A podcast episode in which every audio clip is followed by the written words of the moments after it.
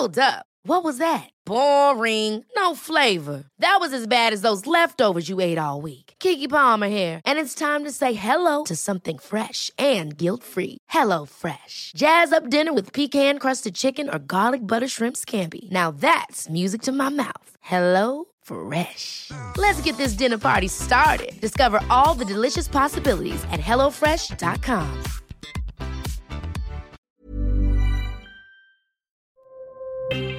Escucha y comparte las redes del coronavirus de México y el mundo.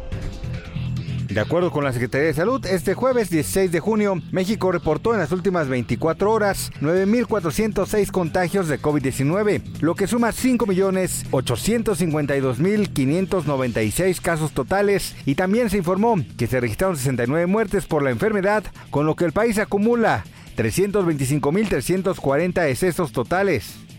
A nivel internacional, el conteo de la Universidad Johns Hopkins de los Estados Unidos reporta este jueves 16 de junio más de 537 millones 736 mil contagios del nuevo coronavirus y se ha alcanzado la cifra de más de 6 millones 315 mil muertes. A partir de hoy jueves ya se puede registrar a todos los niños que se encuentren entre los 5 y 11 años de edad para que puedan recibir la vacuna contra COVID-19 en México. Hasta ahora únicamente estaba disponible para los adolescentes entre 12 y 17 años de edad, así como para mayores de 18 años.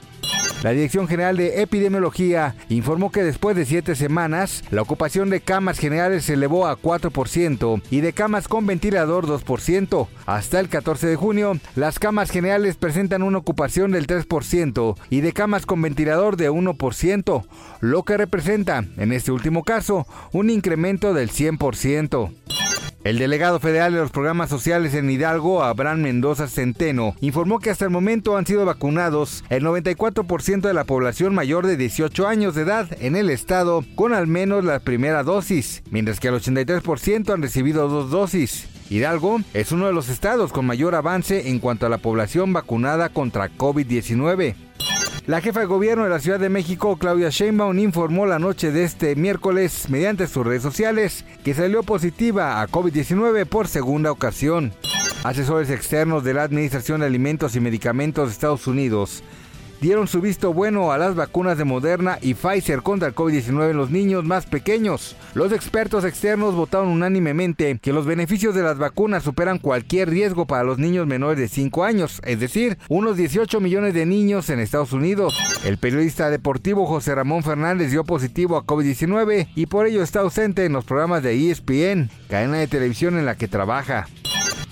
Gracias por escucharnos, les informó José Alberto García. Para más información del coronavirus, visita elheraldodemexico.com.mx y nuestras redes sociales.